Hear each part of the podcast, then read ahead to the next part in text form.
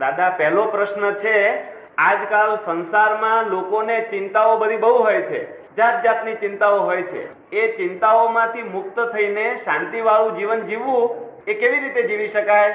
સંસારમાં રહેવું અને શાંતિપૂર્વક જીવવું એના માટે બે રસ્તા છે. એક તો પ્રમાણિકતા જોશે વ્યવહારમાં, વ્યવહારમાં કંઈક અંશે પ્રમાણિકતા, સર્વાંશે રહી શકે નહીં, કંઈક અંશે પ્રમાણિકતા જોશે, પ્રમાણિકતા લેવડ દેવડમાં બધામાં, સમજ પડે ને. અને બીજું જોશે કોઈ પણ જીવને કિંચિત માત્ર ત્રાસ આપવાનો નથી એવો ભાવ જોશે. શું કહ્યું? આપી દેવાય એ વસ્તુ જુદી છે ને આપવાનો ભાવ એ વસ્તુ જુદી છે.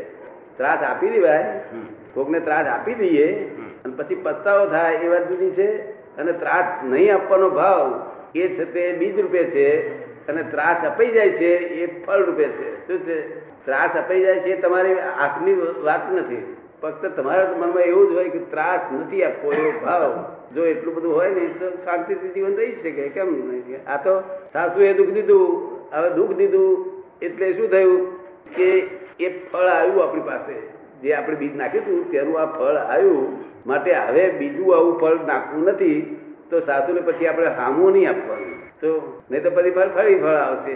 તો ફળમાંથી ફળ, ફળમાંથી ફળ, નાના બધા દેશ તેના વધી ગયા છે, અને બંધ કરવા જોઈએ આપણે. થોડું ઘણું આપણે પહોંચે છે મારી વાત શું કહેવા માંગો છે? હા, તો એમાંથી જે તમને વાંધો હોય પાછા ફરી વાતચીત કરજો, વાતને લંબાવજો, વાંધો નથી, સમજ પડે ને. જેટલી લંબાવી હોય એટલી લંબાવી શકાય. તો હવે લંબાવવાની શું વાત કહો છો તમે? દાખલા તરીકે કોઈ માણસ છે ને તેને ઊંઘ નથી આવતી, એ પ્રામાણિક છે, કોઈને નુકસાન પહોંચાડવાનો ઈરાદો ધરાવતો નથી, છતાં ભવિષ્ય વિશેની ચિંતા એને રહે છે ને ઊંઘ નથી આવતી, તો આ એનો જવાબ આમાં નહીં આવ્યો. એ પ્રામાણિક છે, કોઈને નુકસાન પહોંચાડવા માંગતો નથી, છતાંય ચિંતા રહ્યા કરે છે, તો એનાથી આગળ કોઈ જવાબ મળી શકે? હા, ભવિષ્યની ચિંતા રહ્યા કરે, ચિંતા રહે છે ને. જો ચિંતા રહેતી હોય તો વધુ પડતું ઇગોઇઝમ છે. શું કહ્યું? હા, ચિંતા જો રહેતી હોય તો વધુ પડતું ઇગોઇઝમ છે. આપણે સમજે ને? હાજી, એ ઇગોઇઝમ થોડો વગાડવો જોઈએ.